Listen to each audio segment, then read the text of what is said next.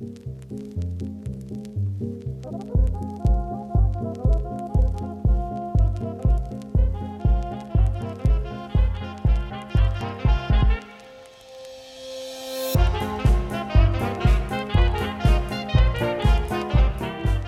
buenas, amigas, amigos, y bienvenidos un día más al podcast Cine Cosas, un programa donde hablamos de diferentes temas relacionados con el maravilloso mundo del cine.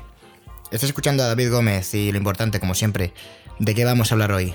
Pues llega el turno de A Ghost Story, una poética película de David Lowery que nos ha gustado mucho eh, desde hace un tiempo, pero bueno, si no la habéis visto, os animamos a que le deis una oportunidad. Y aquí ya sabréis, habrá, habrá spoilers, como siempre. Pero, pero bueno, os animamos a que lo escuchéis porque la película es diferente, es arriesgada, pone a prueba la paciencia de muchos, ahora lo comentaremos. Pero bueno, la verdad es que yo creo que merece la pena.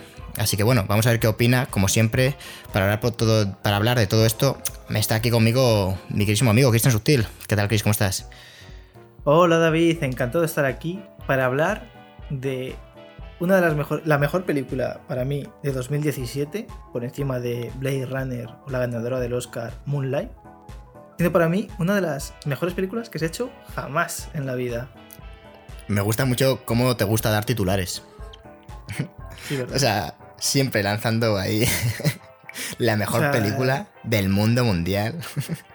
A ver, sí que. sin duda alguna, la mejor de 2017. O sea, Sí, estoy, Vaya. estoy de acuerdo. Ahora, ahora lo comentaremos. Y es curioso porque viene de un director que tampoco es que sea muy conocido. Porque, a ver, poco entre comillas, hay que decir de David Lowery.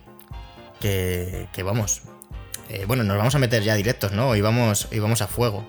No, no te vamos a preguntar ni qué tal estás ni nada, ¿no? Vamos a saco con la película. todo bien, todo bien. Eh, To- en Alicante. todo bien, ¿no, Cristian? nublado. Sí, todo bien. En Alicante está todo nublado, lleva toda la semana nublado. Y, y han estrenado dos capítulos de The Mandalorian. Pero como no quieres hablar de ello, pues no hablaremos A ver, de a ver, la mejor termine- serie del año. Cuando termine. Cuando termine la serie, ya me las veré eh, todos y, y hablamos tranquilamente de Mandalorian. Sí, Star Wars ya sabe que, en este podcast tiene una casa, porque aunque no seamos muy fans, bueno, no seamos muy fan, eh, tú eres fan aférrimo. Pero bueno, no vamos a hablar hoy de The Mandalorian. Vamos a ver. Todo bien, este ¿verdad? no es el Bien. camino, David. Yo también estoy bien, gracias por preguntar, Cristian. Eh, pues vamos a hablar ya, sin entretenernos más. David Lowery. Pues, a ver, lo que comentábamos, es un director que, ha sorprendido porque realmente eh, Ghost Story efectivamente es una película bastante diferente a lo que uno está acostumbrado. Es una película de fantasmas, pero realmente es muy original y eso es, yo creo que es de lo mejor que se puede decir de una película, que resulte de verdad original. Y, y es un hombre que se ha dedicado principalmente, sí que ha hecho más películas. eh, la que yo me haya visto fue la, que sirvió como despedida de Robert Redford, que bueno, luego no sé si ha hecho algo más, pero que era The Old Man and the Gun, que era sobre un atracador. Y la verdad es que molaba mucho, ¿eh? sí que recomiendo verla. Además hace una actuación espectacular y, está muy guay, la verdad. Es, la debemos haber comentado también, la verdad, está, está realmente bien. Pero se ha dedicado principalmente a, a montar. Ha sido David Lowery montador y creo que sí que se nota especialmente en esta película. Igual en The Old Man and the Gun no había caído yo tanto. Igual porque no sabía que, era montador, pero, pero en esta sí que es verdad que se nota bastante. De hecho, con decisiones, diría, no sé si vanguardistas o, arriesgadas, eh, con planos muy largos, eh, que, bueno, a ver, es verdad que ponen, lo comentábamos, a- lo comentaba al principio, eh, ponen a prueba la paciencia de, de uno, pero realmente yo creo que, que es lo que pide la película, o sea, es, es lo que te quiere transmitir y es una manera, o sea, está justificado, vamos. Así que si quieres, para que la gente se entere un poco, eh, cuenta de qué va la película, la trama y qué nos quiere contar la película, porque sí que trata temas bastante interesantes. Y luego vemos a ver y hablamos de, cómo se las hace David Lowery para, para contarlo, porque creo que sí que es bastante interesante cómo las herramientas que utiliza y cómo va. No vayamos a hacer un análisis súper profundo, no queremos faltar aquí el respeto a nuestro querido, querido Aaron Rodríguez, pero bueno, intentaremos comentar un poco que, pues eso, más, análisis, ¿sabes? ¿Sabes lo que te quiero decir, Chris? ¿Cómo lo ves? Sí, sí. Eh, a ver, a Ghost Story va sí, sí, dice. de una pareja que, bueno, eh, está, está protagonizada por Rooney Mara y Cassie Affleck. Y en esta, en esta historia, pues Cassie Affleck muere. Muere al principio de la película, muere en torno a. Bueno, realmente como a la media hora o así. Bueno, muere un poco antes. Vamos, los 25 minutos, o sea que no es, no realmente un spoiler. Y cuando Salía muere. en el tráiler, creo, ¿eh? Sí, bueno, creo que sí. Es que no vi el tráiler nunca de Ghost Story.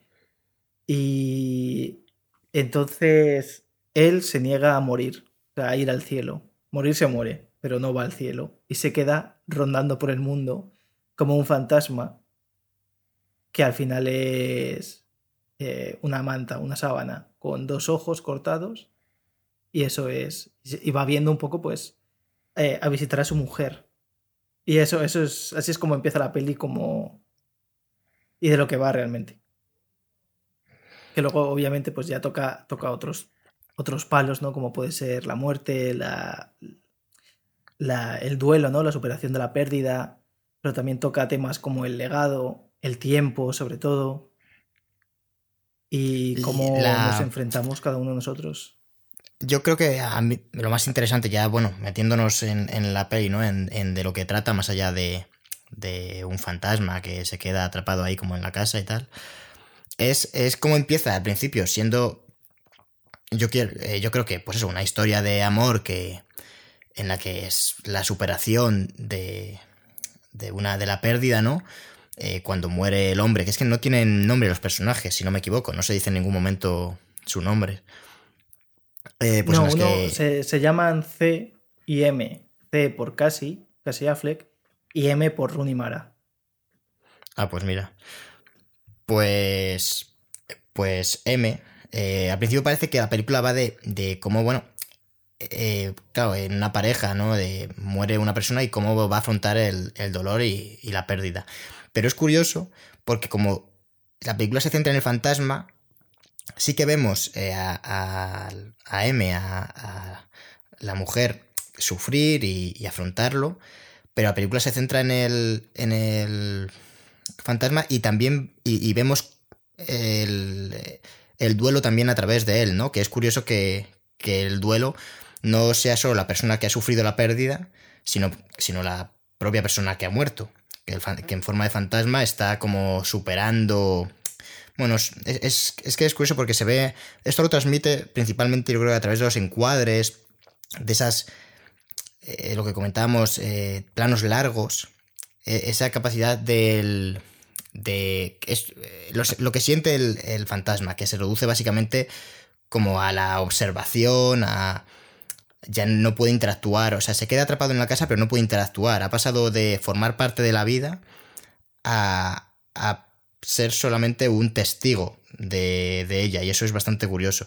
Y, vemos eso a la vez que vemos a la persona que es, eh, bueno, interpretada por Runimara M, eh, sufriendo la pérdida, que la vemos llorando, comiéndose la tarta ahí durante un plano de fijo de, 8 minutos, me parece que dura eh, como si intentando llenar el vacío, ¿no? Mm, y es, a mí eso me parece que, que lo trata muy bien, que es una vuelta de tuerca, ¿no? Eh, que uno puede esperar de una película de, de, fantasmas, ¿no? De que se titula A Ghost Story, eh, que funciona real, o sea, perfectamente y, y, empieza tratando eso, pero luego va más allá, porque luego la película en la segunda mitad pasa de lo que viene siendo eso, eh, la pérdida de un ser querido, a, hablar de la importancia de la humanidad en el tiempo, ¿no? O lo, lo, efímero que es la vida de una persona, o, o cómo al final, pues todo lo que haces eh, acaba pues acaba perdido en, el tiempo y en la inmensidad del espacio. Es como, suena todo muy poético y muy así filosófico, pero es que la película es lo que trata es realmente. Entonces, eh, claro, realmente porque David, eh, David Lowery, cuando hace esta película, cuando escribe el guion, que lo escribe en un día, él había leído eh, noticias sobre sobre un terremoto que iba a acabar con la vida de la Tierra en el año 2200 o algo así. Que va a ser un terremoto tan fuerte que iba a destruir eh, la humanidad. Y entonces a él como que le, le asustó, ¿no? El hecho de, hostias, vale, yo estoy aquí ahora en el año 2017 y, o 16 cuando lo escribiera. Y, y joder, dentro de 300 años no va a haber nada. Todas las películas que yo he hecho se van a perder. Pero es que las que ha hecho Spielberg se van a perder. Las que ha hecho Kubrick se van a perder. Todo se va a perder. Cualquier, cualquier conocido mío, eh, no, no, no, voy a recordar a nadie, no se va a recordar a nadie. Y esto como que le, que le atenazó el pecho y dijo, hostias, pues me gustaría este miedo que yo tengo al ser olvidado, que al final es, un miedo que yo creo que tenemos todos, el hecho de que un día vas a estar aquí y dentro de 100 años no, lo más probable es que no estés. Nadie vive eternamente y, y en la película, por ejemplo, hablan de Beethoven, que no, que todo el mundo recuerda a Beethoven, las canciones que hizo, pero ¿cuántos músicos había en esa época? Y solo nos acordamos de Beethoven, porque es verdad que él fue un prodigio, pero nadie se acuerda de los demás. Y eso fue hace 400 años, imagino, ¿no? Beethoven más o menos... No, no sé exactamente los años de Beethoven, pero yo que sé, incluso cineastas hace 20 años directores de cine que están muertos y nadie recuerda sus películas porque no fueron eh, no fueron nada, vamos a decirlo así. No, no saltaron nunca a la fama. Incluso directores que, o actores que saltaron a la fama, que esta mañana lo estaba pensando, que luego mueren en, en suburbios o en la calle porque están alcoholizados, sus últimos años han sido un fracaso total y viven en la calle y se mueren y luego nos enteramos de que, hostias, este tío se ha muerto, que era famoso por una película que hizo en los 80 y ya nadie, y nadie se acordaba de él. Solo se acordaban de él eh, los, que, los que estaban con él en su día a día y se olvidarán de él. Y nosotros nos olvidaremos del que estaba muerto. Porque ah, seguro que todos nos ha pasado que de repente hemos visto un famoso que se había muerto y hemos dicho, hostias, pero este tío no estaba muerto ya. Y pues, pues ese, ese miedo, ¿no? Ese miedo a, a, eso, por ejemplo, Marlon Brando murió en, creo que en un, en un geriátrico abandonado de, la mano de todo el mundo. También se lo había buscado él, pero aún así, cuando se murió todo el mundo le dio mucha pena, Marlon Brando. Se ha muerto el, pobre hombre y realmente todos, todo el mundo se había olvidado de él. Y, pues ese miedo creo que lo explora bastante bien porque hay un monólogo de un, de un músico que está, está acreditado en la película como su propio nombre y no como su nombre artístico, que al final da un monólogo de, de al final lo frágil que es la vida que al final, dentro de cuando hay un terremoto que destruye la Tierra y se cargue la humanidad, la gente que quede no va a recordar prácticamente nada, o sea, ni la, no se va a recordar a Da Vinci, ni se va a recordar a Beethoven, ni se va a recordar a Mozart, ni a Christopher Nolan, nadie va a recordar nada. Y, y entonces, cuando está la gente otra vez viviendo en cuevas, eh, ¿qué va a importar? ¿No? Ser trascendente a la humanidad entonces, ni por ahí va un poquito también la película. Ni Christopher Nolan, ni Tarantino. Nadie se va a acordar de eso. Y, y, al final lo que es importante, ¿no? Que al final es lo que quiere, de lo que habla también esta película, es de las relaciones que tú tengas al final con tus amigos, con tu familia y con tus allegados. Que es que sean lo mejor que, que pueda y que dejes huella en ellos, porque total, da igual que Mozart fuese muy buen muy, buen, muy buena gente si luego eh, va a ser olvidado por su música. Y, o sea, su música seguirá, pero nos olvidaremos del Mozart persona.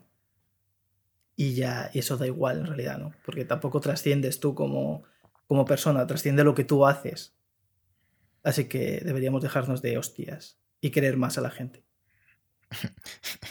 Ese es el mensaje de la película. La verdad es que sí que dan para, para hablar y para debatir bastante, por todo lo que trata, porque además tiene muy poco diálogo. La película, quitando el monólogo este y al principio, antes de, la muerte de, del marido, que bueno, hemos comentado que, interpreta casi Affleck, antes de... Hay, hay alguna conversación entre ellos, pero luego la mayor parte de la película es, es el fantasma, eh, cada vez en, en elipsis más grandes y, y carece prácticamente de diálogo.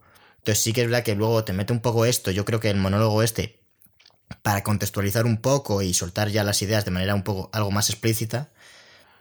Pero, pero realmente están ya ahí, eh, a través de, del... Bueno, hemos dicho que va a haber spoilers, ¿no? Pero el fantasma, una cosa que me, que me gusta mucho y que yo no me esperaba de la peli, es que eso, comenzaba con, con la superación de la pérdida, pero luego va viendo cada vez como elipsis, ¿no? Y, y elipsis que mola mucho cómo están hechas por montaje, porque son como...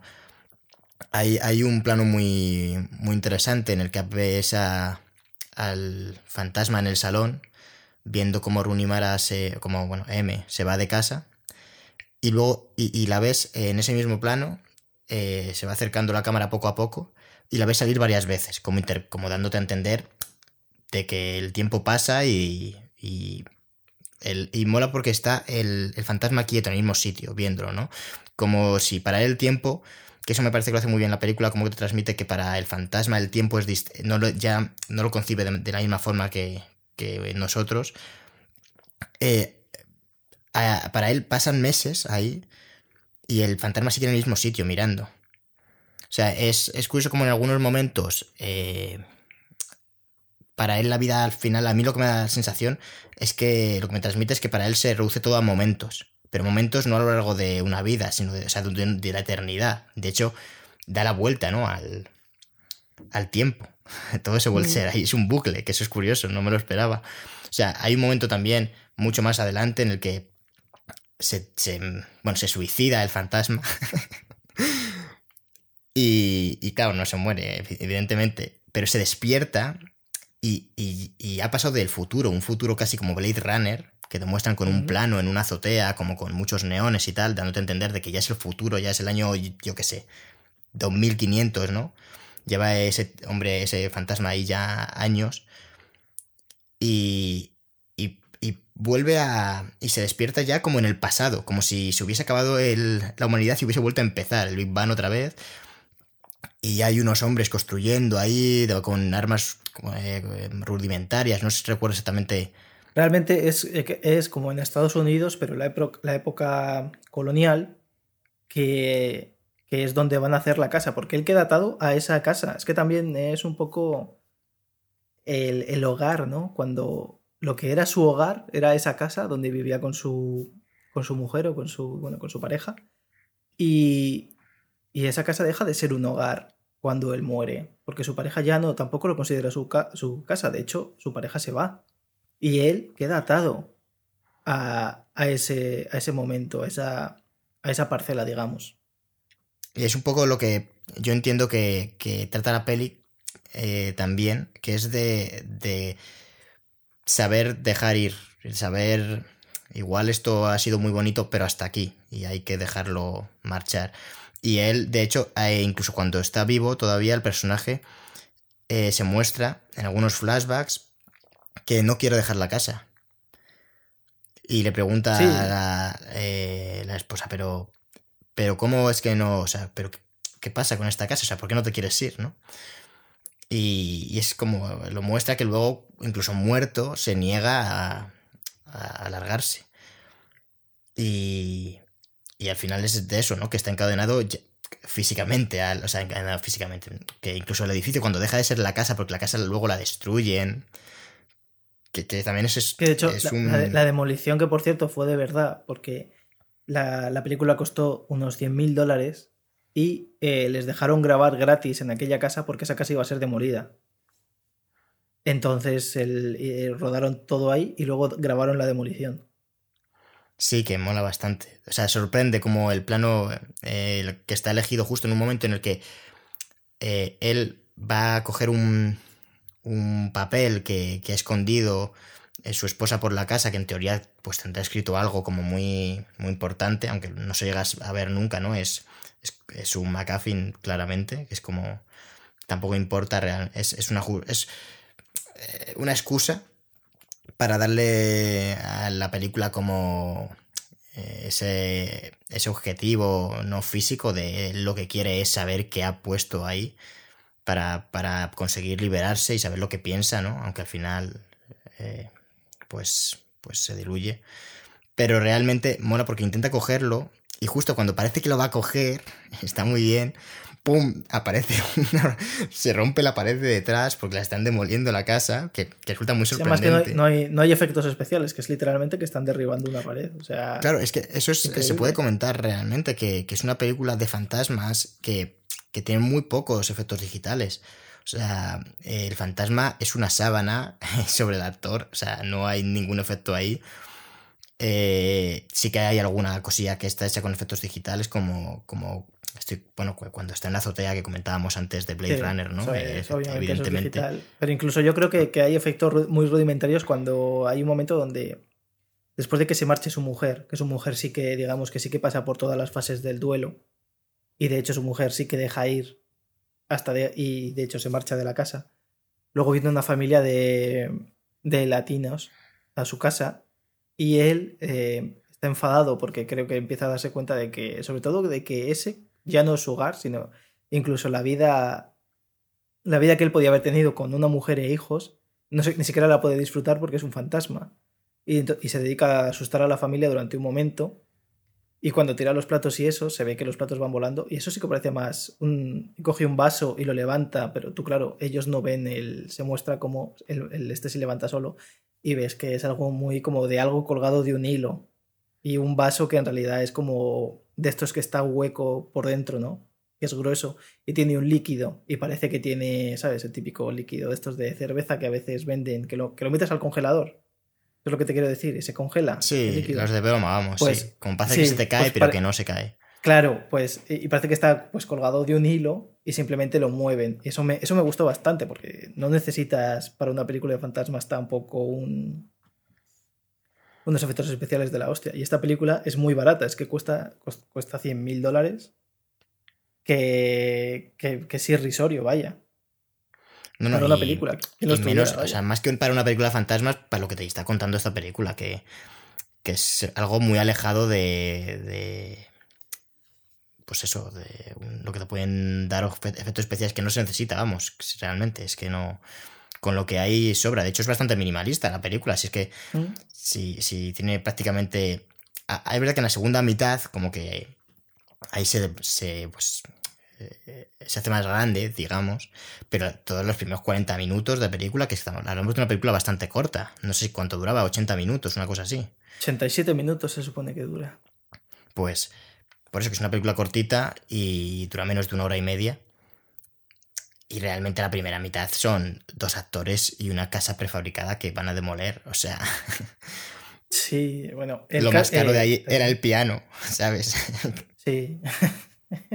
y otra, o algo que me. O sea, creo que Rooney Mara en esta película está inmensa. O sea, parece que hace como muy poquito, pero realmente todo lo que está haciendo está muy bien. Y aparte, en esta película podemos ver a Rooney Mara eh, comerse su primera tarta.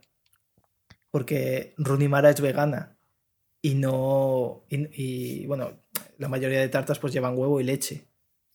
Pero cuando es vegana, obviamente todo esto no lo lleva. Entonces le hicieron una tarta vegana. Creo que era vegana, imagino que era vegana.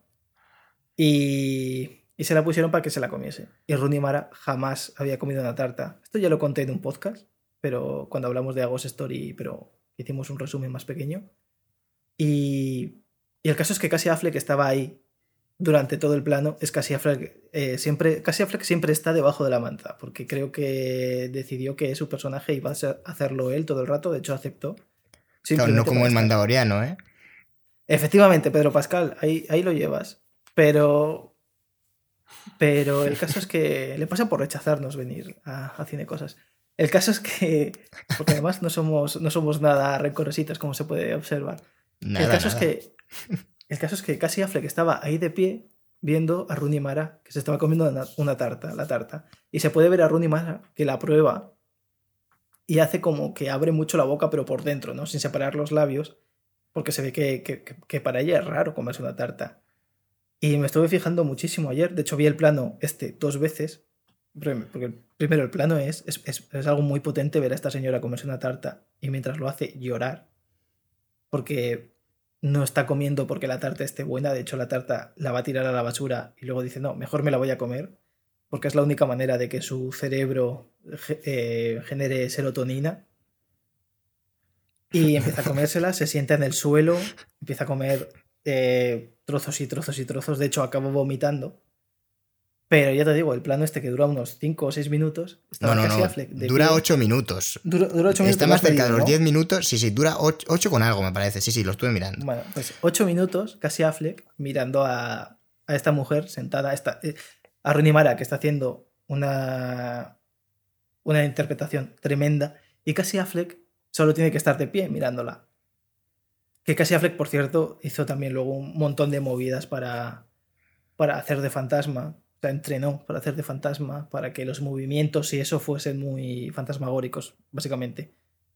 Y, entonces, estaba allí casi Affleck eh, eh, de pie, y mientras Rooney Mara comía, casi Affleck no paraba de preguntarse, hostias, esta es la primera tarta que esta tía se come en la vida. ¿Le estará gustando?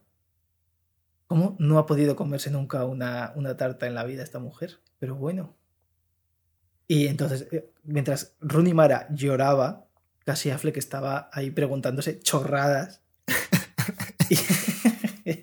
y, ¿Esto lo ha contado luego en una entrevista o cómo? Sí, sí, él lo contó. O sea, y de hecho, eh, los que hay también otra historia graciosa, que es que por lo visto había cuando se estaba grabando, la película se grabó en secreto, porque David Lowery tenía mucho miedo de que de decir, oye, voy a hacer una peli de fantasmas y, mi protagonista va a ser un tío con una sábana encima. Porque el tío, claro, obviamente tú cuando lo piensas, incluso ves el cartel, dices, hostias, esto es bastante ridículo, ¿no? Una película de fantasmas, donde los fantasmas van con, van con una puta mierda de sábana en la cabeza. Mola muchísimo ese traje. O sea, eh, cuando el COVID pase y volvamos a Halloween, eh, adivina quién va a ir de, de fantasma. De, te hago esa story, ¿sabes? El caso es que él no quería decirlo. Y cuando A24 eh, le dijo, oye, la peli esta, dijo, Buah, me voy a ir a grabarla aquí en secreto, a la casa esta que la van a, derruir en cualquier momento. Y. Y joder, quiero que nadie diga nada, que casi afle, que, nadie diga nada. Vaya, o sea, callados todo el mundo. Y empezaron a grabar la película. Y por lo visto, los miembros de, del equipo de vez en cuando también se ponían eh, sábanas eh, por encima. O sea, que a todo lo mejor veías al tío de la cámara y llevaba una puta sábana en la cabeza. Sea, puesta y el traje puesto mientras trabajaba. Y hay uno de los planos de finales de la película donde hay dos fantasmas que se puede ver en la misma habitación, que se supone que los dos son casi Affleck, que no estaba en el guion. Esa escena se graba porque hay otro que está haciendo de fantasma en medio y se había quedado quieto ahí mientras grababan a casi Affleck. El caso es que sale en el plano. Y el plano, tú cuando estás viendo la película dices, ¡buah!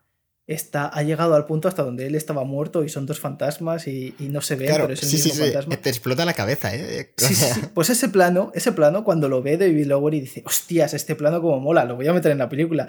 No tiene ningún sentido este plano aquí, pero le gustó y... Y joder, le... ahí, ahí está el plano de un tío que estaba haciendo el tonto con una sábana en la cabeza. Es que fíjate que, joder, qué bajona, no sé si es una bajona o... Porque yo me quedé pensando, ah, claro, o sea que ahora el fantasma, todo el rato, o sea, toda la película ha habido un fantasma que ha estado viendo cómo moría este hombre y se convertía en fantasma, ¿sabes? Como un bucle de observadores, ¿no? un dominó. Realmente tiene que haber más fantasmas en, esa, en, ese, en ese sitio porque ha muerto más gente en esa casa. Hombre, ya, pero, pero si no la película se convertiría, se convertiría en... Eh, a ver, no tiene por qué, porque igual, porque es la única casa que hay que es como un hogar, o sea, que, que decir, igual el resto de gente se fue, las otras familias que aparecen se fueron a otro sitio y construyeron el hogar allí, no sé si me explico. No, no, de hecho es que en la peli aparece otro fantasma que lleva la sábana, es diferente, que me gusta mucho el detalle de que según dónde dejen tu cuerpo, ¿no? Vas a, va a tener eh, una, sábana o la otra, porque se ve que la, el otro fantasma seguramente muriese en la cama, que sea un fantasma más antiguo, que está interpretado por Kesha, que es la cantante, la cantante Kesha, según Wikipedia. La verdad es que me sorprende bastante, no lo sabía. A ver, sale, sale tres planos eh, enfrente de una ventana y levanta la mano.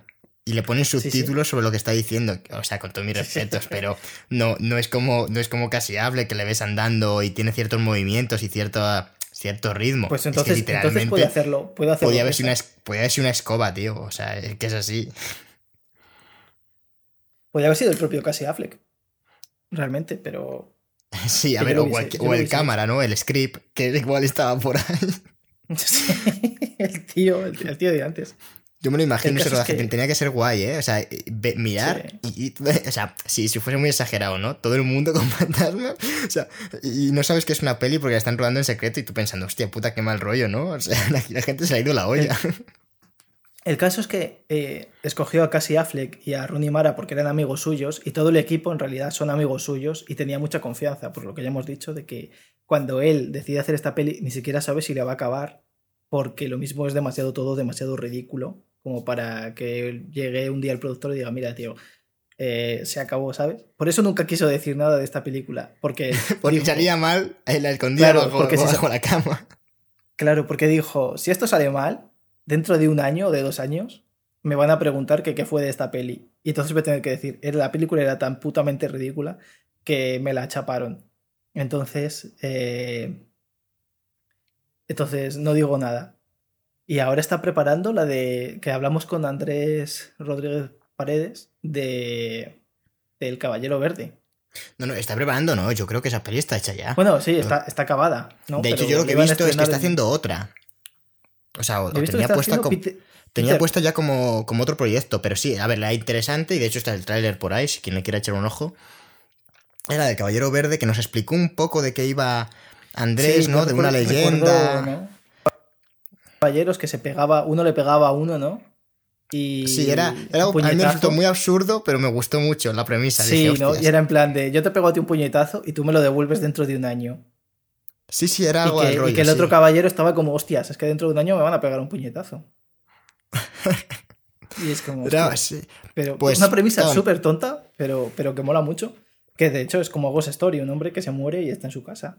¿No? Y, ve las cosas pasar sí, la, la, trama realmente es muy simple a priori y es lo que deja luego espacio a, a, jugar narrativamente, ¿no? A permitirte ya no solo el plano que hemos comentado ya 20 veces de, de esta mujer comiéndose una tarta durante 8 minutos, sino que luego hay un plano en el que va a Runimar a, a despedirse de él cuando está en... que justo ha muerto y está... ¿Qué se llama? El... La morgue.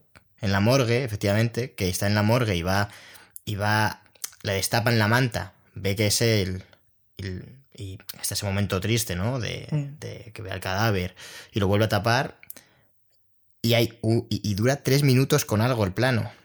Es un plano fijo en el que básicamente vemos cómo va allí, le ve, se va, se queda un rato la imagen que no hay pasa nada y de repente, ¡pum!, se levanta con el fantasma, ¿no? Con la sábana de la morgue encima, que es la que lleva toda la película. Entonces, eh, hay otro detalle que me gusta mucho del traje, antes de que se me olvide, y es que no le vemos los ojos. Hay planos, primeros planos y demás, pero el, todo lo que hay, que no sé cómo lo harían, porque tenía que ser algo complicado, eh, la sábana, los dos agujeros que tiene como ojos, dentro, no... Eh, lo que se ve es negro. cosido, le han cosido una tela negra. Claro, sí, pero es que eh, leí el otro día en una entrevista, es que lo leí muy de pasada, por eso no me he querido meter ahora con ello, que dijo David Lowery que, tuvieron algunos problemas para que se viese así. O sea, que no fue tan fácil. Claro, yo pensaba que tendría otra máscara o algo, pero no, no, debía ser algo más complicado. O igual en algún plano concreto para que no se notase, para que se notase como si que estuviese hueco, ¿no? Que es, ¿no? Como mm. que dentro lo que hay es nada. Y que es la, la sábana flotando. Pero, pero bueno, es un detalle tonto, pero sí que verdad que me fijé en la película que, que nunca se ven los ojos, que es todo ahí oscuridad y eso está bastante guay. Sí que sigue alguna convención al final del género de fantasmas, ¿no? El hecho de que puede interactuar, pero un poquito, ¿no? De, de que puede hacer eh, apagar y encender las luces cuando se cabrea. O, o, el momento en el que más interacciona, que es con la familia que has comentado de latinos, en los que tira. tira eh, sí, tira platos, tira sí, se enfada, tira platos. Mira que además es la familia súper simpática, mucho, mucho más simpático que los hipsters esos que luego sueltan. Suelta una. Mira, tío, la parafada está guay porque te hace pensar y está bien, pero el tío se tira otro plano larguísimo hablando, que da una chapa, hace un monólogo el, hombre ese. Eh, es, una fiesta. un poco. Es un, es, es un poco pedante. Es un poco pedante. Es un poco pedante el tío. O sea, yo de hecho estaba viendo la peli y estaba pensando, joder, qué Pero Realmente, realmente me pareció un hipster medio. Tampoco te voy a decir, ¿sabes? Pero, pero, a ver, no me gustó la forma, pero, pero el fondo sí que me estaba gustando. Sí, el contenido y el fondo de lo que dice está muy bien. Pero que te lo diga un tío ahí, medio de borrachera, en plan. Claro, pero que, les dice, que señala a uno, y dice, tus hijos se van a morir, tus hijos sí, se van sí, a morir. Sí, efectivamente, es como, un flipado que dice, mira, tío, eh, o sea, qué chapa antes que ellos, ¿no? O sea, ¿qué más da? ¿Qué? Y tú antes que ellos te vas a morir, o sea que tampoco, tampoco sí, pasa sí, nada. Sí. O sea, es, más duro de aguantar, aunque el fondo esté bien, pero por cómo, por cómo es el, personaje, el poco que sale, es más duro de aguantar ese plano que, cualquiera de los otros que hay largos, porque hay otro plano también en el que se ve a, a, Mara eh, arrastrando un, no sé qué es, una caja eh, fuera, antes de que muera el tío. La arrastra desde la casa por el jardín para tirarla a la basura. Sí, para tirarla, sí también bastante largo. Es que, o sea, que decir, hablamos de planos pero, pero... que duran un minuto. A ver, es que te transmiten esa.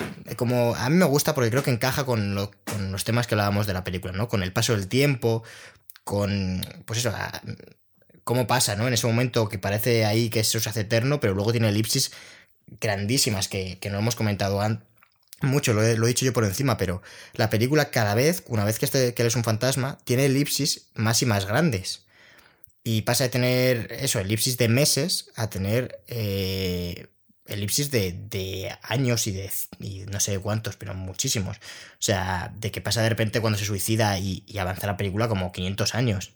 Puede entender que es el futuro máximo. Después eh, se despierta el hombre y, y es lo que comentabas tú en la época colonial. Muere esa gente, él se queda mirándolos y mola mucho que hay un plano contra plano en el que él, eh, ves que comentábamos antes que él era montador y tiene, pues eh, siempre viene bien eh, haber tocado otras, otros oficios dentro del cine para luego aplicarlos como director, porque aquí utiliza el, algo tan sencillo y tan básico como es el plano contra plano para transmitirte el paso del tiempo y a la vez cómo lo percibe el fantasma, que es el que el fantasma ve morir a, a una de estas personas Mm, de, América de la época colonial, se queda en el suelo, de repente hay un plano otra vez de un contraplano del, del fantasma mirando, y cuando volvemos al plano del tío muerto, eh, ya, ya es un esqueleto. O sea, como si hubiese estado ahí mirando hasta que se descompone, ¿no? En plan, mm. yo qué sé, no sé cuánto tarda un cuerpo en descomponer, pero, pero que solamente en un plano contraplano ya te cuenta eso. Ya te cuenta de, de que el fantasma percibe el tiempo de manera distinta, pues se ha quedado quieto en la misma posición, como si fuese para nosotros un instante, como si fuese un, un segundo, un vistazo, y, pero para él en realidad son, o sea, ha pasado para él un vistazo, pero en realidad han pasado muchos años porque se ha descompuesto el cuerpo.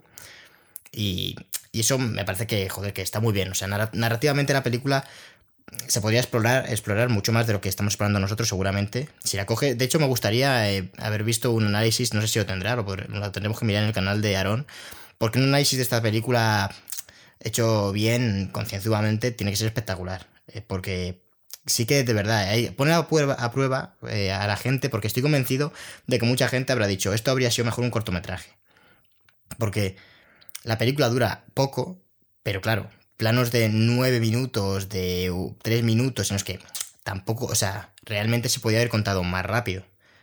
Pero no te había transmitido lo mismo. O sea, es una apuesta arriesgada, que también podía haber sido lo que comentabas tú antes, ridícula o, muy aburrida. Y estoy convencido de que mucha gente esta peli Chris le parecerá un, coñazo terrible.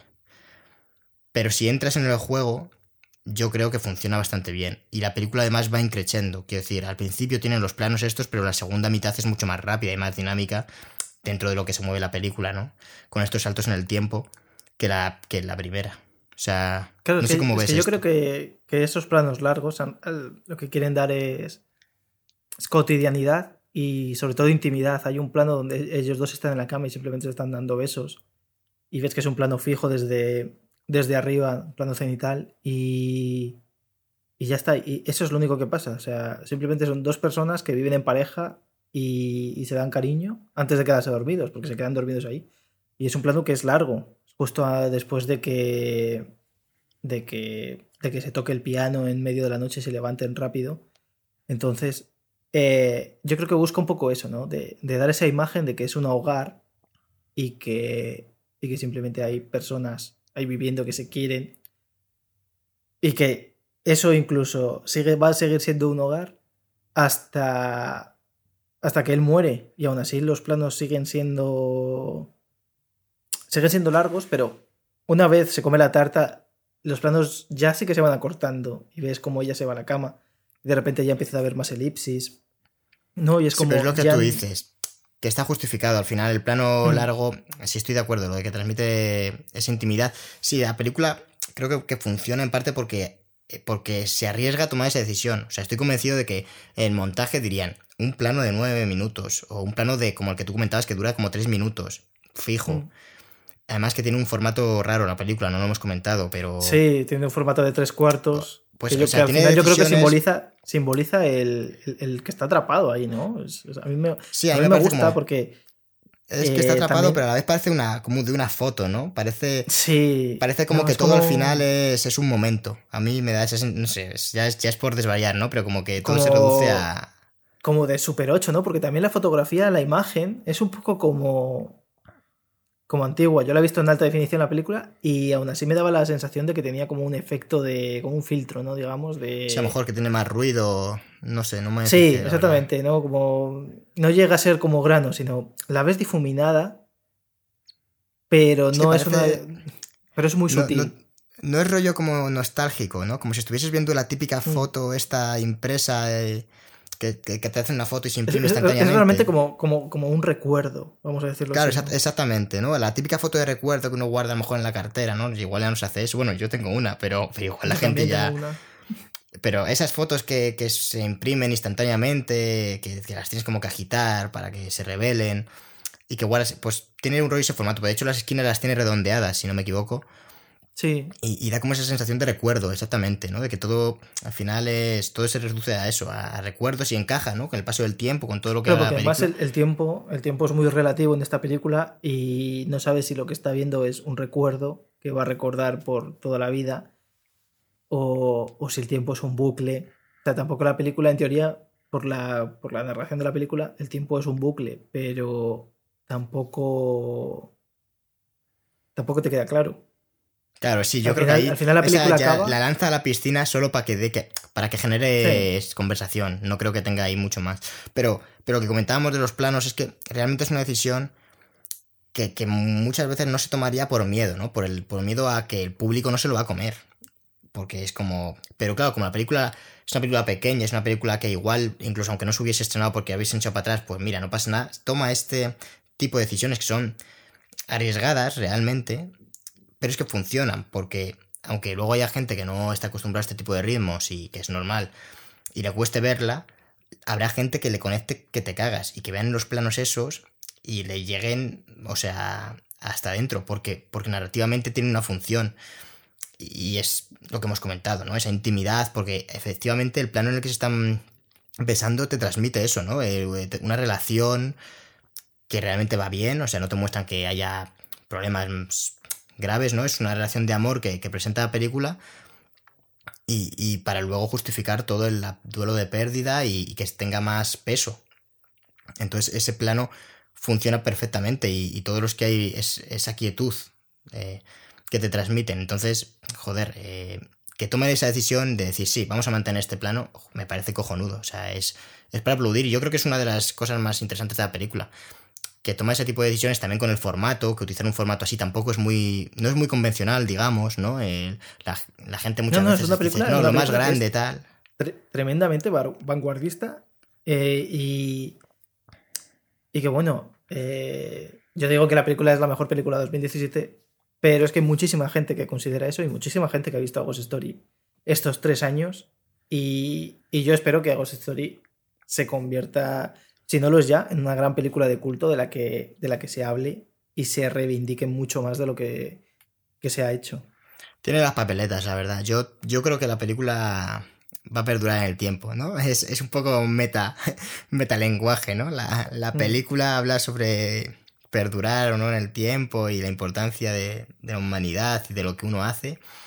Y al final yo creo que lo que ha hecho David Lowery iba a perdurar. El, bueno, ya veremos, ¿no? Bueno, va a perdurar, pero a su vez el tiempo pasará y nadie sabrá quién es David Lowery, ¿no? Entre 500 años cuando hay un terremoto. Claro, dentro, dentro de... Claro, exactamente, pero es que pasará con todos. O sea, la historia al final solo habla de los ganadores y de los que hicieron grandes cosas y, y de momento David Lowery puede que no se hable de ellos, igual que no se habla de muchos directores de cine de los años 20, de los años 30, de los 40, de los 50, de los 60, 70, 80, 90 y de los que se va a seguir hablando porque esta década se saldrán un montón de directores de escuelas de cine y tampoco se hablará de ellos si no hacen nada grande.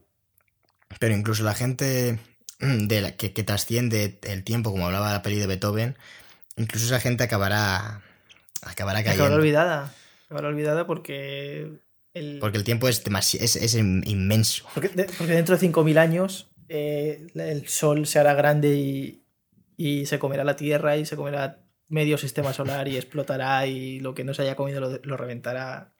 Y luego habrá un agujero negro que se lo tragará. Y quién sabe pues, si para aquel entonces habrá gente. Es, es curioso si os metéis, eh, te animo a ti, Cristian, que lo hagas. Si, si os metéis en la Wikipedia de David Lowery, la imagen que tiene, tiene un bigote Ah, ya, pero ya, Un, un, bigote que, que, da para otro podcast, ¿eh? Porque no os imagináis el bigote que tiene, ¿eh? O sea, es que, uff, eh, parece... Además es, es, es, una persona totalmente calva. A ver, sí, sí, sí. Es, es que eso, el único pelo que tiene en la cara es un pedazo bigote que... Pero es que si te que... fijas en sus cejas, o sea, el bigote básicamente le tapa todos los labios también. O sea, es como que, tres veces es que es un, cejas. es un bigote con ojos es, es, espectacular. A mí o sea, me, me, ha llamado la atención. Cuando estaba viendo un poco, pues investigando y tal, dije, hostia puta. ¿Qué, qué, qué Mira, estoy mirando aquí en Wikipedia. En Wikipedia estoy mirando quién era su mujer, porque me ha gustado el nombre que se llama Agustín Fritzel. Y es la que le da la chapa en el vídeo, o sea, en la peli. El tío que le da la chapa se lo da a esta tía porque esta tía quiere escribir un libro. Y el, y el hombre este le y dice, ay, tengo la duda y tal de escribir un libro, no sé qué. Y es esta mujer. Sea, la metió ahí también. A mí me sí. interesa ver, ver lo que hace David Lowery porque creo que va a hacer un poco la técnica Spielberg, ¿no? De hacer una peli más comercial y, y más, pues, para estudio, que sea un bombazo y alternarla con películas, pues, más de lo que quiera hacer él, ¿no? O que le apetezca más que, como podía ser ahí, la de eh, échame un cable gris que ahora no me sale estoy yo ¿El bueno, qué? ¿Que va a ser el caballero verde? No, a ver, lo que quería comentar es que David Lowery ha hecho esta peli, también ha hecho The Old Man and the Gun, pero hizo también la de Peter y el Dragón, que es claramente pues un encargo para Disney. Que de hecho le pagaron. Y va a hacer Peterman and Wendy, que va a ser otro encargo para Disney. O sea, que va, me gusta porque va, lo que hace que, que, hagas encargos, si no te dedicas solamente a hacer encargos, si eres capaz de, de, hacer una sí, una no, hace que, vale, sí, el encargo, pues vale, está ahí, típica película, se podrá ser mejor o peor, pero tampoco va a tomar decisiones tan arriesgadas como esta, pero te da cierto colchón económico y, vital, ¿no? De que tienes dinero para comer, para luego arriesgarte y hacer una peli que, oye, mira, que ha salido peor, no pasa nada. ¿No? O sea, ese, ese juego de película comercial, película indie, película comercial, película indie. Y si entra en este juego este señor que parece, igual luego me equivoco y no, pues puede estar muy bien, porque The Green Knight, si no me equivoco, también es de una película de 24. A ver, que las películas indie entre comillas, ¿no? O sea, es un, este hombre a estas alturas de su vida ya las pelis que haga no van a tener un presupuesto muy bajo. Es, pero bueno, a 24 sí se puede considerar que lo que hace pues es indie, ¿no? Son al final obras originales que tienen cierto riesgo aunque funcionan bastante bien. Por lo general, Midsommar era de 24, lo comentamos. Y, no, y no, sí, es que Midsommar, no, o sea, A24, perdón, no ha hecho una peli mala nunca. O sea, es una cosa que. La verdad es que es increíble. Sí, dices, sí. Una, una peli de A24, coges cualquiera al azar y dices, venga, Under the Skin. Pues esta te puede gustar más o menos, pero mala no es. Que Under the Skin. Y The Green Knight, por eso es. Bueno, habrá que ver, claro, cómo, cómo es. La verdad es que recuerdo haber visto el tráiler cuando hablamos de ella. En su día, claro, es que con esto del coronavirus, como se está yendo todo un poco ¿no? en el tiempo, el, el cine de este año ha sido dinamitado. O sea, este año, este año es, es, El año en el, que, en el que abran las puertas de ya y, y se estrene sin miedo. si puede ser que se junte una cantidad de estrenos brutal, ¿eh? O sea, que sea un año eh, de blockbusters y de. Bueno, bueno, eso va a ser de que estrenen. Es, que yo creo, David, que va a ser lo contrario. O sea, aquí va, va a ganar el. Porque eh, decía las horas, las horas perdidas en su cuenta de Twitter. 2020 es un año perdido. Y creo que sí. O sea, ya de aquí a final de año no vamos a ver un blockbuster en el cine porque Wonder Woman no se va a estrenar, no va a estrenar nada Marvel.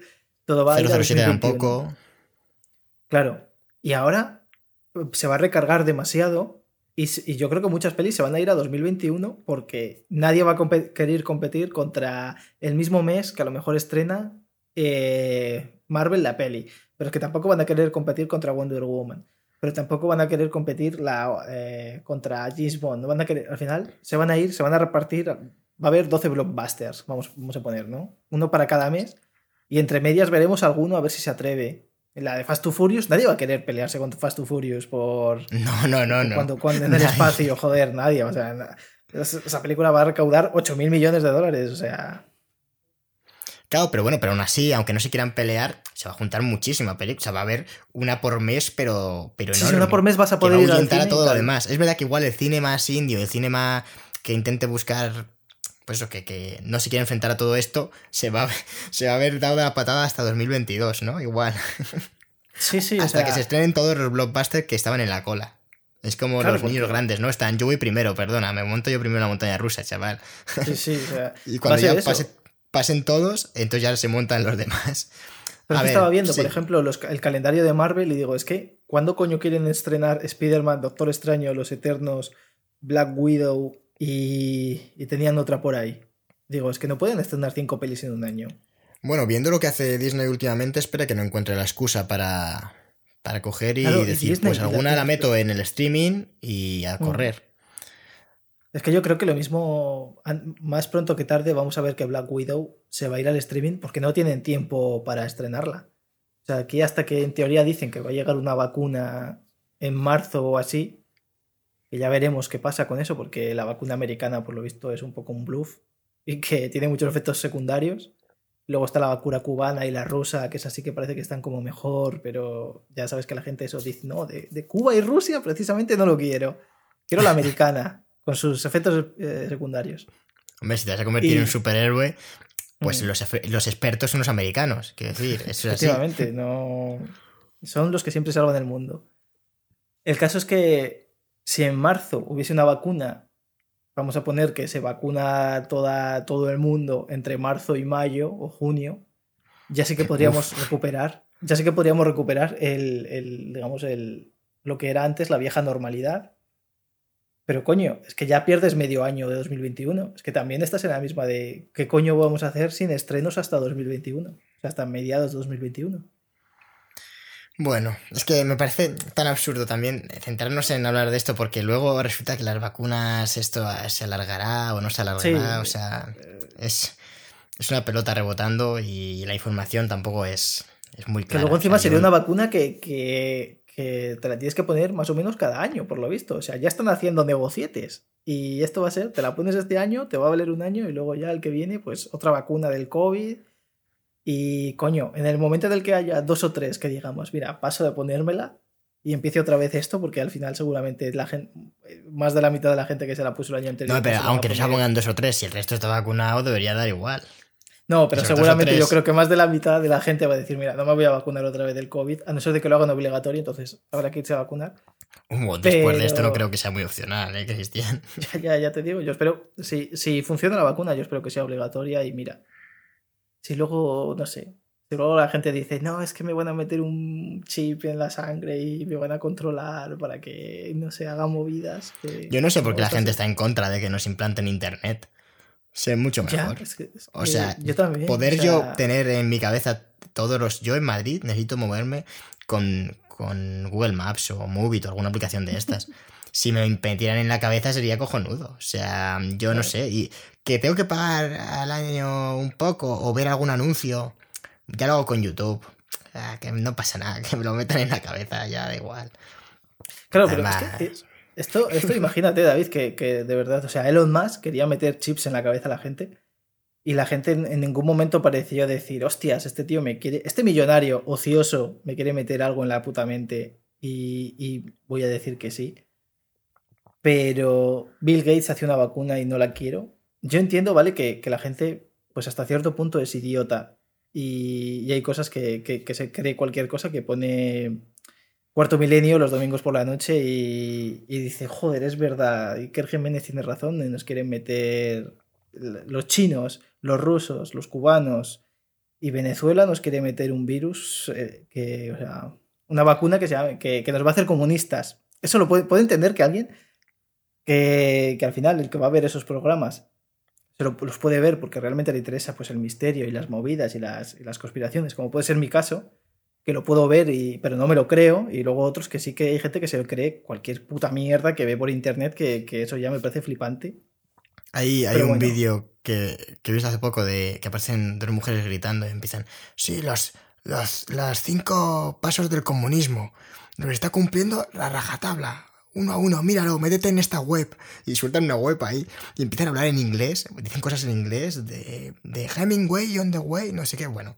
Te juro que los ves y dices, pero, pero ¿de dónde salen? No, sé, ¿cómo puede haber una persona eh, en España con 40 años que tendrá hijos, esa, esa mujer, y, y, estar así, ¿no? Estar en una manifestación, pues eso, de... bueno, es que, es que pues el efecto Miguel Bosé, no, es que, es que, es que en España, España, España es un país aparte, o sea, todo el mundo, ¿no? Pero, pero llega un momento donde gente que tú crees que es normal, y tú la ves, ¿no? Y a lo mejor la ves todos los días y dices, esta persona es normal. O sea, no, no, no la van a engañar de esta manera. Es imposible que la engañen de esta manera porque tiene dos dedos de frente. Pero vivimos ahora mismo en un clima tan raro y donde todo es tan estúpido. Porque de hecho esta peli la hizo por esto David Lowery, otro de sus... Cuando hizo Agos Story dijo, es que el, clima político en Estados Unidos eh, es tan es tan raro, porque acababa de ganar Trump y toda esa movida, que, dije, es que, es que el mundo se va a ir a la mierda, entonces voy a hacer esta película. y es que, qué cabrón, iba desencaminado. O sea, el mundo se va a la mierda y, la gente se agarra a cualquier cosa realmente. Cuando las cosas van mal, creo que ese es el gran problema, que a cualquier charlatán, llámese Trump, llámese Abascal o llámese Marie Le Pen, se agarran y y creen que un tío que dice el problema de que llueva es que no hace sol y yo voy a hacer, cuando llegue yo al poder, voy a hacer que todos los días haga sol, toda la gente que no le gusta la lluvia al final dirá, pues voy a votar a este tío porque ningún otro tío ha dicho, este tío va a dejar que deje de llover, ¿no? Claro, dice las cosas claras. Claro, dice, las cosas claras, yo lo Las gotas de lluvia son malas. Claro, ¿no? O sea, van a entrar en tu casa y la van a ocupar. Pero claro, es que si al final un tío dice, mira, no hay trabajo porque te lo roban los inmigrantes, y dice un tío, yo voy a hacer que no entren los inmigrantes, claro, dices, es que tiene todo el sentido del mundo, es, es, irrefutable esto que ha dicho, si no hay trabajo, tal. otra cosa es que sea mentira, pero, pero en la lógica, ¿no? Lo primero que dice tu cerebro es, Coño, sí, este tío tiene razón, es un crack. Porque, a ver, ¿cómo, nadie se le ha ocurrido a, a discursos muy simples, reducen a discursos muy simples realidades bastante más complejas de lo que dicen, con generalidades vastísimas, ¿no? Vastísimas, haciendo creer, pues eso, lo que tú dices, ¿no? A la gente que los inmigrantes vienen aquí, eh, consiguen un trabajo, porque otra cosa no, pero conseguir trabajo en España está tiradísimo, ¿no? Hoy en día. Sobre todo si eres inmigrante. Porque las empresas lo que quieren es contratar a alguien que no tenga ningún tipo de papel, ni Tú te metes en LinkedIn y, en las condiciones pone eh, mm, estar sin papeles. Eh, claro. porque les encanta que les pongan multas y cosas así. Porque, porque, porque, porque dicen, no, me voy a arriesgar a que me pongan una multa de miles de euros por, por, tenerte a ti sin contrato, pagándote en negro y, y, sin papeles. ¿No? Ignoran que escapan, eh, no te cuentan que están escapando de países en guerra, igual que igual España ha vendido armas a alguno de esos países, eso no te lo cuentan, no, no, vienen, vienen específicamente a por tu trabajo, no además no por el del vecino, por el tuyo. O sea, ¿qué, te, dedicas? ¿Eres, eres el limpiador en una escuela? o limpiadora, pues van a robarte el trabajo, van a robar, van a venir y te van a quitar la escoba y van a decirte a tu puta casa. y el próximo es que entra, a, por tu casa pistolas. Entran con pistolas a los sitios y dicen, dame el trabajo, te mato. Entonces, claro, no, queda otra que. que porque los empresarios tampoco, tampoco eligen. porque es que ya no es, ya no es que esa gente se crea eso, sino que, en fin, en, general. es, eh, lo de los chips. O sea, ya son cosas que físicamente. o sea, es que si desconfían esos niveles, desconfían de todo. pero de todo. sí, sí, pero o sea, que- que la gente- quiero la decir, gente yo no sé cómo tendrán esa gente luz en su casa. Porque, porque dirán, no, es que Endesa, a través de la luz, me escucha y me espía, ¿sabes? O sea, esa gente no tiene puesto un posit, eh, ya no solo tienen puesto un posit en el en la webcam, eh, tienen Mm. puesto un, un muro de pladur, Sí, por sí. si acaso. Porque Yo conozco ahora la una webcam- persona. Yo conozco una persona, y esto es totalmente verídico, que no recicla porque dice que Coembes es una mafia que se dedica a vender la basura. Y es, me cago en Dios. Yo le dije, claro que sí, es que Coembes literalmente se dedica a vender esa puta mierda que no lo recoge gratis realmente. O sea, Coembes coge y se lleva tu basura y luego vende la basura, la que mejor está y la más reciclable, a empresas de reciclado, que luego venden esa puta basura reciclada. O sea, Entonces, no es- mentía. no es que sea una mafia, contra- es- o sea, ese tío O sea, estaba en contra pero, le habían dicho, pero había visto en, en un post de Facebook que, que hacían cosas terribles, ecoembes. ¿Cuánto daño hace. Facebook, Cristian? Sí, sí, sí, es una cosa que yo no tengo Facebook, gracias a Dios, pero, pero es que Buah, es que también es un, es un poco... Es un poco pensar, sí, es verdad, que te puede gustar más o menos, porque luego es verdad que venden, venden un 25% de, de todo lo que cogen y luego el resto lo tira, o sea, Coembes no recicla en realidad, o sea, Coembes compra basura y vende la que mejor está. Al final es la que le compran porque es la más fácil de reciclar, la que me imagino que es la que más limpia, o etcétera, etcétera. Pero tampoco es que sea un imperio del mal que vaya a matar a nadie. Simplemente pues es una empresa de compra-venta, de mierda. Literalmente compra mierda, pues, pues joder, es que tampoco. Pero, pero sí, este es un caso extremo que yo, que yo lo vi y dije, hostias, no puede ser que. Pero vamos, habían visto un post que claro, es que te meten imágenes de, de- focas muertas por, por culpa de la basura, no sé qué y tal, y dices, me cago en Dios, estos hijos de puta están matando a, a palizas a pingüinos, y no es así. Claro, claro. o sea, es que es, ahí está el tema, que la gente... Pero a mí me sorprende, ¿no? Cómo desconfían tanto, pero luego dan credibilidad absoluta a algo que sale de la nada. O sea, en plan, Sí, un post de Facebook que igual lo ha escrito. mm, igual lo ha escrito mi primo o lo puede haber escrito Elon Musk, da igual, ¿no? O sea, no hay mayor ano- es un anonimato casi brutal. Y sin Bueno, aquí- pruebas ni aquí- nada. Yo recuerdo que al principio de la pandemia se hizo viral un, un vídeo de un doctor que estaba como operando a corazón abierto y se caía desmayado. Y además se veía que no era ni en España ni nada. Y decían, y decía el vídeo, esto es lo que te ocultan en Madrid. El coronavirus ataca a un médico en, en cuando está operando a un señor de coronavirus. Y digo, digo, no puede ser. Y, y gente diciendo, "Buah, es que Pedro Sánchez, ¿cómo nos oculta esto? Es que nos quiere matar a todos. Eh, y, y yo me quedé, venga, no, es que no puede ser, es que es, que es normal que el, que el mundo vaya muy mal, es que la gente es... es- es haber metido pero- imágenes de alguien. Sí, sí, sí, o sea, y, y- y habría gente que habría dicho, no, no, escúchame, esto es de Alien de 1900, una película de 1980, este es el frame exacto, puedes verlo porque, porque hay VHS de 1990, de betas de los 80, DVDs Porque de seguramente ya hayas 2000. visto la película, ¿sabes? O sea. Sí, claro. O sea, eh, de hecho es, es una de las imágenes más icónicas de- del cine de terror. Y, y habrá gente que dirá, esos son noticias falsas, esto es eh, mentira, me quieren, eh, me quieren mentir y, y- y esta es la verdad. Este vídeo es el de verdad y todo lo demás que tú has dicho es, es falso. Pero la gente ni siquiera investiga nada. Y es muy triste. Mí menos entiendo que es tenemos- complicado, ¿eh? Eh, Investigar y demás. Pero aún así hay un mínimo sentido común, Cristian, que es a lo que nosotros Sí, sí, apelamos desde aquí, que es de, a ver, a ver, ¿cómo te van a meter un chip Yo con tengo- una, yo tengo un una familiar, vacuna? te- Quiero decir, Yo- te controlarán de otra forma. Habrá otras maneras, pero igual el chip en la vacuna no, ¿sabes? O sea, igual es una gilipollez como una catedral esto y, Ya, no que- hace falta investigar para saberlo. Encima es un poco en plan de, ¿para qué quiere Bill Gates controlarte? O sea, Bill Gates ya tiene tu dinero. ¿Qué, qué cojones va a querer de ti que hagas? Si puede hacer lo que quiera con su puto dinero. Puede comprar una puta isla, llevar allí a gente y esclavizarla sin irse de los cojones. Es que tú eres un puto mindundi que no quiere aceptar la realidad. Que tu realidad es que eres un puto mindundi. Y si te quieres agarrar al clavo ardiendo de Bill Gates, me quiere esclavizar y controlar por un medio de un chip, vale. Me parece bien que te lo quieras creer, pero, pero yo qué sé. Investiga por lo menos si, si eso mínimamente es posible. Bueno, y desde aquí, por cierto, pues, comprar, comprar la nueva Xbox, porque este, este, esto desde luego está patrocinado por Bill Gates. Tienes que comprar Ah, bueno, Windows, bueno, leí, Office y la Xbox.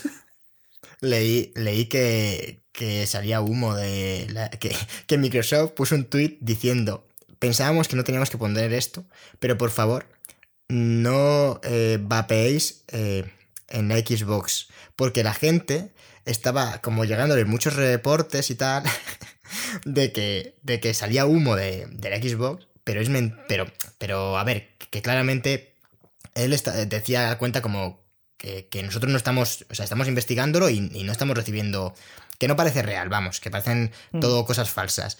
Y claro, lo que ponía era que en la noticia como que era fácil que la gente echara humo dentro y luego lo grabara como que salía para decir, oh mira, sale humo de la Xbox. Y, y claro, molaba que la cuenta de Xbox había puesto, pensábamos que no tendríamos que poner nunca esto, la cuenta oficial, ¿sabes? En inglés, pero por favor, mm. no echéis humo dentro de, la, de las Xbox. y es como, así van, ¿sabes? O sea, no hace falta más. Sí, a ver, yo, también te digo que yo esto vi, vi el vídeo y el vídeo parecía real.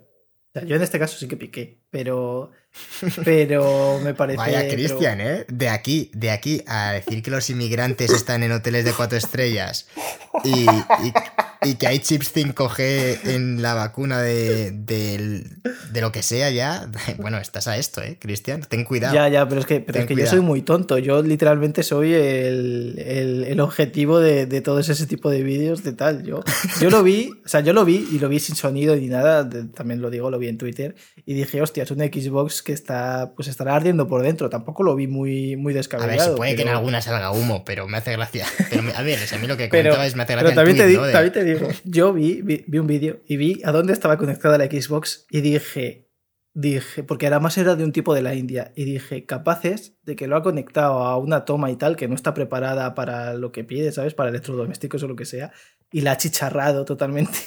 y ha metido una pedazo de hostia que, que, que la ha reventado. O sea, no le di tampoco, o sea, yo si me fuese a comprar de Xbox o una Play, tampoco hago mucho caso de estas movidas porque es que puede ser eh, una de cada mil millones que venda. Entonces, pues no me. Bueno, lo del que no va bien el joystick de la Switch es cierto, ¿eh? A mí tengo. Ah, conozco gente que le ha pasado y a mí me ha pasado. De hecho, me tengo que comprar un nuevo, un nuevo joystick porque funciona como el culo ya. O sea, no para de correr mi personaje. de hecho, tengo que jugar con un mando inalámbrico porque ya estoy casi imposible. O sea, se ha, vuelto injugable. Eh, hasta que no cambie el joystick, no puedo jugar a la Switch con los mandos originales porque el izquierdo funciona como el. O sea, era un fallo de fábrica y mira, ¿ves? Aquí Nintendo sí lo dijo. La propuesta que hizo para solucionarlo fue una mierda, pero. Pero bueno, que es oficial, vamos. Que no dijo Nintendo, oye, por favor, dejad de lanzar los joysticks por los balcones. Claro, ¿no? Esto es en plan de. Como si alguien hubiese cogido y dicho, oye, mi, después de meter mi PlayStation 5 al, al lavavajillas, no funciona. ¿No? Pues. Pues obviamente. Claro, como tenía, ¿no? Parecía una. Esta broma que tienen de que parece un frigorífico. Dijo. A ver, lo conecto, ¿no? Mi, mente frigorífico, lavavajillas. Eh, de todos modos, David, ¿has vapeado sobre el joystick? Sobre el Yo no vapeo, pero vamos, si, va, ah, si yo tuviese un vapeador aquí, estaría todo el día. Eres moderno, pero ya no tanto. Eh, sí, no gano dinero suficiente como para gastármelo en, videojuegos, tabaco, alcohol, o sea, no, tengo para tanto. O sea, los vicios, lo bueno que tiene no ganar tanto es que, estás limitado. O sea, no, no, puedes tener más vicios que el dinero que te permite, a no ser ya de que pases a la delincuencia. Pero no, yo de, momento no, Cristian. Luego en otro podcast veremos. Igual, si meto a la delincuencia, yo hago una actualización aquí y os lo cuento. No, no, no hace falta que vapees porque a mí, sinceramente, la gente que vapea Tenía un compañero de trabajo cuando trabajaba en el casino que vapeaba. Y la gente se estaba pasando del tabaco al, vapeador este y me parecía ridículo. O sea, primero porque me parecía que estaba chupando como un consolador. Que su vapeador pero, era bastante feo. Pero en realidad a mí pero luego no sé, o sea, no, entiendo, o sea, no entiendo La justificación de que es más sano o sea, a mí, a ver, yo no me he informado, ¿eh? Parto de, de, la ignorancia absoluta aquí, pero porque no fumo y me como los cojones, lo que sea. Pero realmente es, es curioso que al principio el tabaco te lo vendían, ¿no? Hace muchos años. De hecho, la publicidad que tuvo el tabaco al principio fue brutal, incluso en las películas. El hecho de que fumar no era malo. Era. Solo te producía una sensación súper guay, no sé qué, y no era. Y se aparecía gente. Aparecía gente embarazada, mujeres embarazadas fumando, diciendo, fíjate que de puta madre, ¿no? tuvo una publicidad del copón diciendo que, que no era nada malo. De repente pasan mil años, se muestra que es eh, obviamente terrible, cancerígeno y toda la pesca, y ahora te vuelven a intentar que piques con unos aparatos que claramente, tú lo, yo los he visto, porque tengo algún amigo que sí que lo tiene, y, y claramente estás metiendo en algo químico que, que joder, es que se ve, es que, es que te estás metiendo ahí unos líquidos de, no sé, que claramente igual es algo mejor, no lo sé, ¿eh? pero, pero que claramente no es bueno. Y, y te dicen, no, es que esto, es que esto solo es vapor de agua. Vapor, ¿Qué cojones va a ser vapor de agua, tío? ¿Qué cojones va a ser vapor de agua? ¿Estamos locos o qué? ¿Qué vapor de agua? No, no, tiene nicotina, no tiene nicotina, pero a saber qué tiene, tío. O sea, a ver, yo, no soy, yo no soy médico. Yo no soy médico. Pero yo creo que meter, meter, humo o vapor en los, en los pulmones constantemente no debe de ser bueno. Pero no digo ya que sea malo que la gente va pero que no, que no me cuente historias, tío. Que no me cuente historias. Que, que yo también bebo cerveza y seguramente sea más sano no beberla, ¿sabes? O sea, no pasa nada. Drogar, bebes porque te apetece. Pero, pero no pongáis excusas. Las excusas son de cobardes. Claro, no pasa nada. Si luego no va a Como nosotros, nos gusta. Esto es a mí me gusta coleccionar Legos. Pues colecciono Legos porque me gusta coleccionar Legos. Es que me suele la polla lo que diga la gente. Ese es mi vicio. Y además es un vicio que me saldría más barato la puta cocaína, pero me gusta montar leguitos. Me gusta. Eh, me gusta. Sí, me gusta la construcción modular con, con ladrillos de, de plástico. No, ojo, eh, ojo es, como hay que, hay que decirlo. Es cuando me pregunta la gente, ¿tú qué, cuál es tu hobby? Digo, pues yo me gusta la construcción modular con bloques de, ladrillos de plástico. Que Macho, es eh, construir, leguitos. Es que dicho así, dan ganas de, hacerse aficionado al Lego. La gente que no le gusta el Lego es porque no ha montado un Lego en su vida, pero no hay nada o porque, más. O porque no es millonario, porque yo me he metido, mira, me metí, ya vamos a ir cerrando porque se nos está yendo ya, pero me metí el otro día en Lego porque tú me hablas tanto de Lego que a veces ya digo, venga, voy a entrar. Y hay una parte que se llama Lego Art, que tiene como cuadros hechos con piezas de Lego que están guapísimas. Pero luego mirar los precios, porque dices, guau, yo quiero uno de estos. Y no, no recuerdo cuánto costaba, 100 euros o Mm. o, más. Eran cosas muy locas y, te hacían, eran como cuatro cuadros, pero te costaba 100 euros cada uno, ¿eh? Bueno, una cosa que era como, sí, está muy bien, pero ya no es que yo no quiera tener esto, sino que, económicamente no es viable. O sea, si te enganchas, es como yo, por ejemplo, no me engancho a la movida de los vinilos, porque es algo que al final es un vicio totalmente innecesario, pero que es un vicio. Y al final te compras vinilos y te compras no sé qué, y al final dedicas un montón de dinero que yo si pudiese lo compraría, pero cada uno tiene que elegir. Y yo los Legos, igual que los vinilos, es, una, es, un, es un pozo sin fondo al que no me voy a tirar todavía, Cristian. Yo, yo te, yo te, yo, esto, yo lo digo a cada uno. A mí mi economía tampoco me da para comprarme sets de Legos eh, todos los meses, obviamente, pero lo que hago es compro los sets de, ¿cómo se llama? De, de imitación, digamos, por AliExpress. Por ejemplo, me compré el mes pasado para regalárselo a mi pareja. Claro, sí, bueno, imitación, piratilla. Ya que la ley decida lo que es, yo simplemente lo compro y eh, que entre las empresas se, se, maten mutuamente. A mí es que me da igual. El caso es que compré la nave de Poe Dameron de Star Wars, de un X-Wing súper bonito que es naranja y blanco, es súper chulo y azul. Y de normal vale 90 pavos. Obviamente 90 pavos es prácticamente un tercio, un cuarto de mi, de mi, de mi sueldo no me puedo permitir gastarme 90 euros en, en eso. Y lo vi en AliExpress, valía 20 pavos. Me lo compré por AliExpress, lo regalé a mi novia, lo estuvimos montando y es chulísimo. O sea, y es que mola muchísimo ver que tú con unas piezas que, vienen desordenadas, tiradas y tal, lo montas y dices, hostias, esto es algo. Porque, por ejemplo, mi, pareja me regaló la, nave del Mandaloriano. Eh, en español se llama el transporte del Mandaloriano o el transporte del caza recompensas de The Mandalorian, porque en, Europa no puedes decir Razor Crest en, ah. los nombres comerciales porque Disney no tiene los derechos o no sé qué. O sea, yo sí lo puedo decir, Disney no. Y, esa vale 130 pavos original y yo la tengo original. O sea, o sea es una pasta. Pero vamos, y, ayer fui a la CNAC, o antes de ayer fui a la CNAC, que se lo conté a David, y me compré por 15 pavos eh, un pase de batalla de Lego. O sea, un pase de batalla, no, un, un set de batalla de Lego de, de, Mandalorianos, porque a mí de, Star Wars solo me gusta de Mandalorian. Eh, y. O sea, sí que me gusta Star Wars, pero de Mandalorian es lo que más, porque es lo más western. Y ese me costó 15 pavos y solo venían 15 minifiguras y 100 piezas de mierda y, ya está. Y, eso, y es muy caro, pero me lo quería comprar. hay que tener cuidado con el snack, te lo dije. Eh, el snack es muy peligroso, ¿eh? Sí, sí, sí. No, no vayáis, no vayáis al snack si no tenéis dinero porque... O sea, no, no. Bueno, más bien, id no, no, al revés, al revés. Id con el dinero contado. id con si no lo dejáis. sin tarjeta ni nada. Yo porque, yo porque voy con mi novia y mi novia Pues- en cuanto me ve que me voy a gastar algo, me mete un palazo en las costillas y, y me dice, no puedes gastar dinero. Pero me dejó gastarme 15 euros y... Porque es que si no, te juro que me hubiese comprado dos o tres sets de Lego que me gustaron. Ya, ya, no, si, si te conozco, Cristian, no te falta que lo jures. Me hubiese gastado 100 Sí, euros perfectamente pues te- y no hubiese comido el resto ahí. del mes. Sí, sí, sí. La Pues- próxima vez iré sin dinero y lo robaré. Yo diría que, que ya está, ¿no? O sea, ha habido un poco, pues todo lo que...